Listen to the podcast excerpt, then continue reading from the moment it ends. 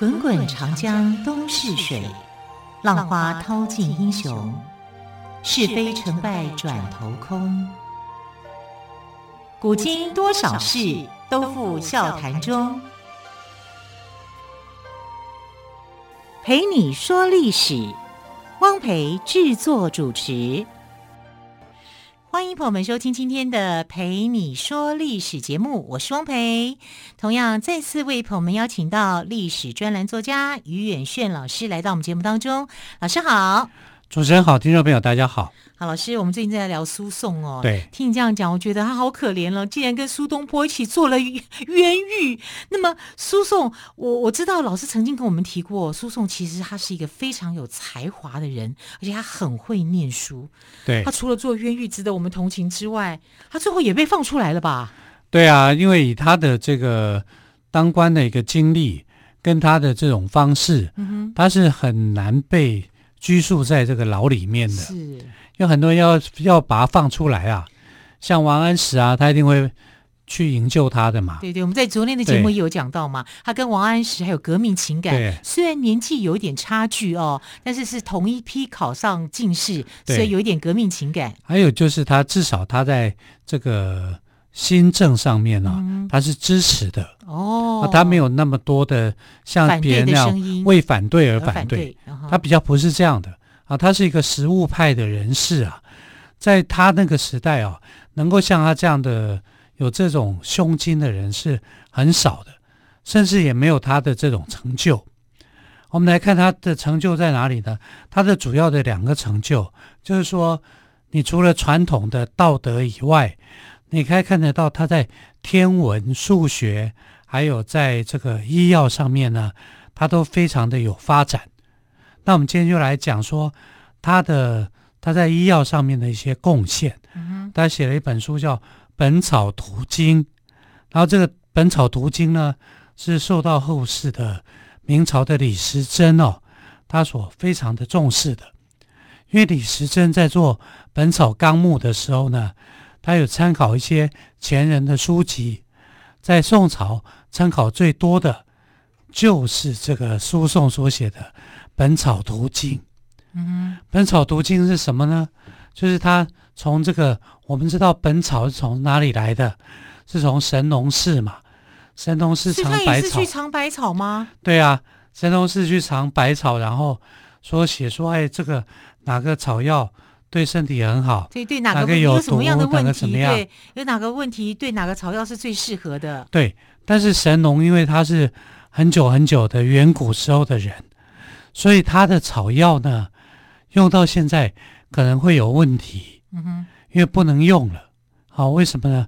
因为草药只会越来越多，不会越来越少。对，啊，不是说我们是因为我们知道越来越多的草草药。可以用在医疗上，它本来就这么多，啊，只是后来的人会知道越来越多的药，前人可能不太了解，他的眼光只有这样而已。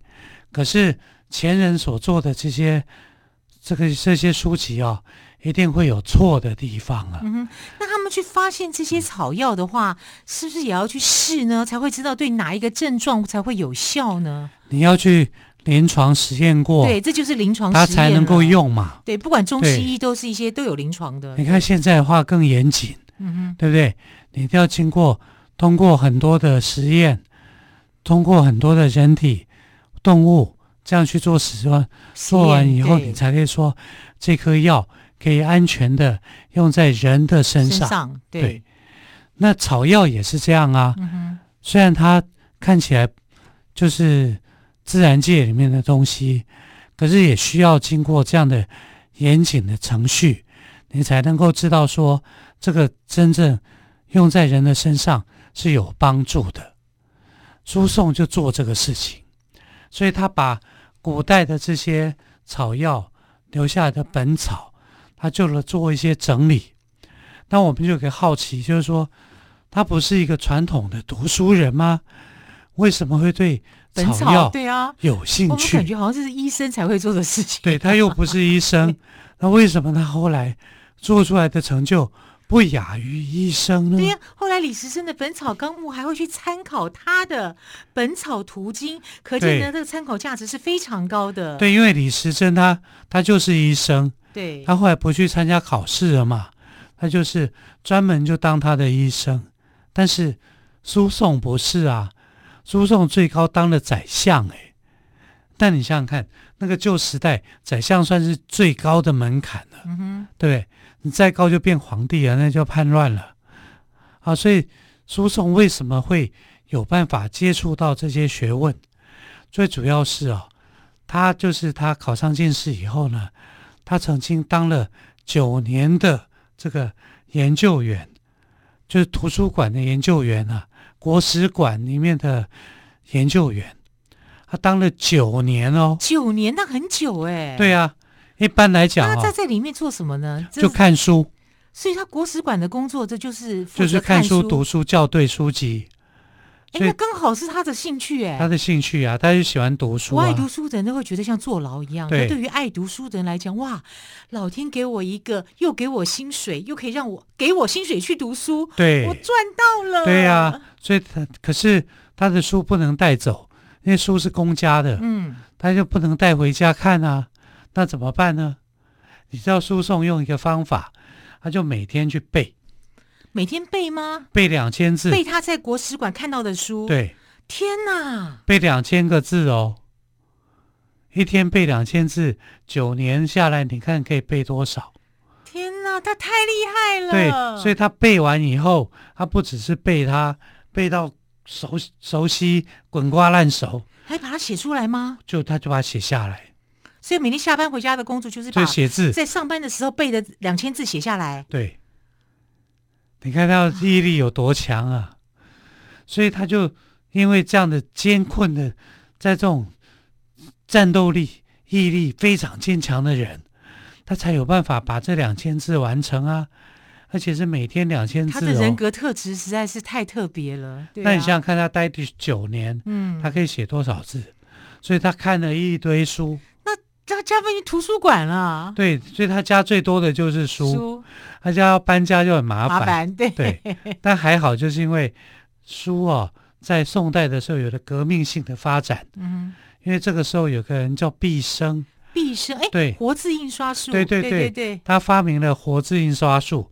活字印刷术是在宋仁宗时候发发明的，所以呢，就帮助了这个输送，因为启用了这个活字印刷啊，它就变成，你知道他的那个出版品，他后来做的这个《本草图经》哦，《本草图经》啊，不是只有文字而已，嗯，它还有图画，还有图画，对，刻在图画上面还可以印出来。那当初这些图画也都是。苏颂自己画的喽？对啊，他自己画的。天哪！所以他还是一个画家，他可以把。因为你要画的很像才行啊。对啊，要不然你画的跟你写的不一样。而且草药里面还有，呃，这个拿来做药用的东西哦，除了植物还有动物。嗯哼。所以它不止画植物，它还画动物。对，像我看过像蝉的壳，对不对？对对对，对这些这些这些都是可以当做中药的药引，对不对？没错，都可以当做药材，像蛇的皮也可以。对，蛇皮，对对啊、哦，所以有你可以看得到，它是一个天才型的，他就读书啊，他就读读了以后呢，他把它背下来，背下来，他还把它写下来，写下来还会画下来，画下来。我觉得画是最最厉害的，因为有些有些植物哦，他们的。怎么样？他们的差距哦，老师真的是很微小，他能够把它画下来，是真的很不简单呢。对呀、啊，所以在《宋史》里面的《苏颂传》里面就说，哦苏颂这个人精通经史，经史是那个时候文人都会读的嘛，嗯，四书五经啊，经史子集的经史，经史子集对，百家之流之说他都懂，诸子百家他都会，因为他看嘛，他的书太多了嘛。他图书馆啊，图书馆的研究员，他当然就研究书啊。那除了这些书以外，什么图纬、律吕，律吕就是音乐，新修就是工程，算法就是数学，山经啊，就是山里面的自然科学等等，无本草无所不通，尤其明白典故道理。他太强了。对呀、啊，所以。这九年时间学富十居，对，人家是五居还是十居？他不止啊，百五百居万居，太小看他了。他可以讲是那个时代最有学问的人，真的，就是上知天文下知地理，博学通才。对，他是博物学家，嗯，他什么都会，什么都懂，数学也会，然后人品又好，人品又好，这真的不知道该怎么挑剔这个人呢？对呀，对呀，太敬佩他了。对，所以他那个时候不只是只有经史子集诸史百家，他通通懂，他连一些。音乐的书、法律的书啊，计算的书、图画的书，还有这些医药的书，他都会。所以简单的来讲，我们以现在的观点来讲，他不但可以考第一类组，他二三四类组也都可以考。对啊，他就是 跨组的全科、跨组全科的领域的冠军。他不是手，他不只是第一类的文科，已经当了行政院长了。天哪，太厉害了！他什么都当啊，什么都是他啊。呃，对啊，非常非常非常的厉害。那我们来看《本草图经》哦，真的是影响李时珍很重要的一本书。嗯，好，到底这个《本草图经》有多么厉害呢？它能够影响到李时珍的《本草纲目》，嘉惠后人呢？我想更多关于苏颂的故事，我们先休息一下，再请于远炫老师来帮我们做补充。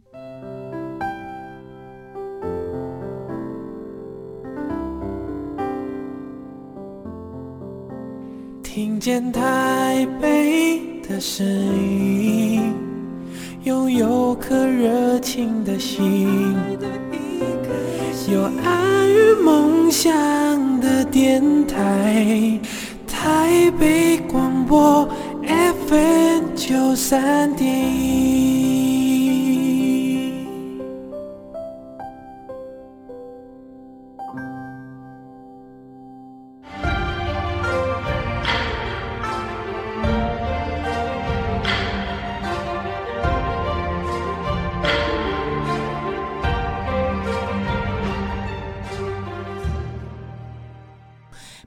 史节目，我是汪培。今天特别来宾于远炫老师为我们谈到的是苏颂的《本草图经》。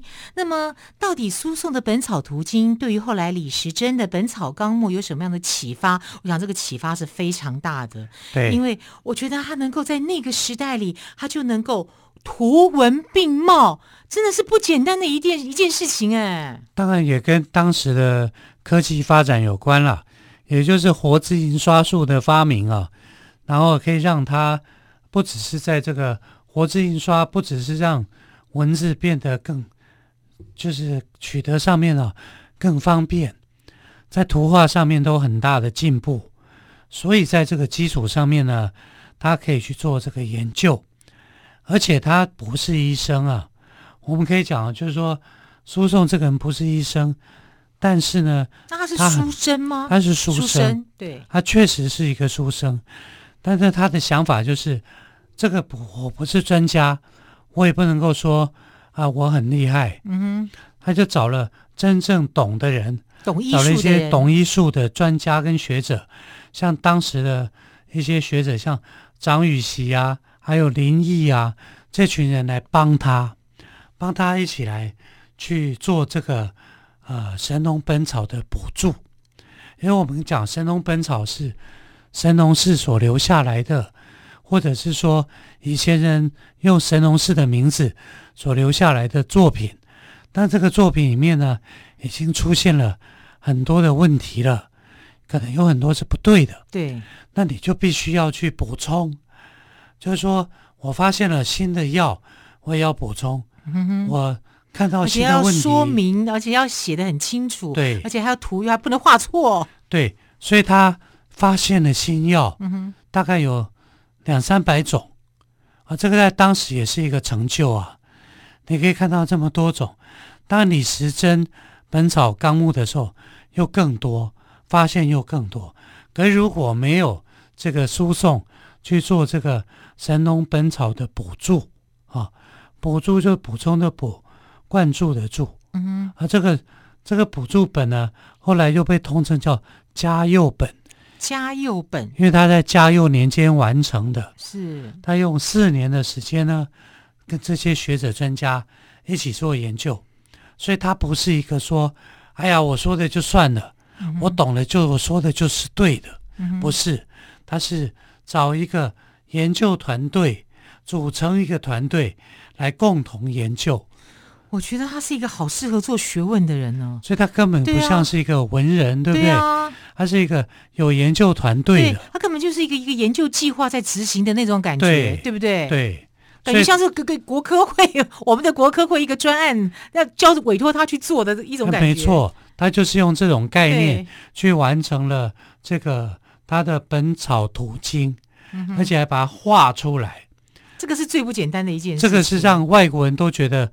非常惊讶、不可思议的，因为当时的这个英国的科技学家李约瑟，李约瑟是剑桥大学的博士嘛，他曾经做了中国文明史，他就说苏颂这个人所写的《本草图经》，而且还有图画，这在十一世纪的时候就出现了。可是欧洲要有这种有图画的，能够画出来的，是要到。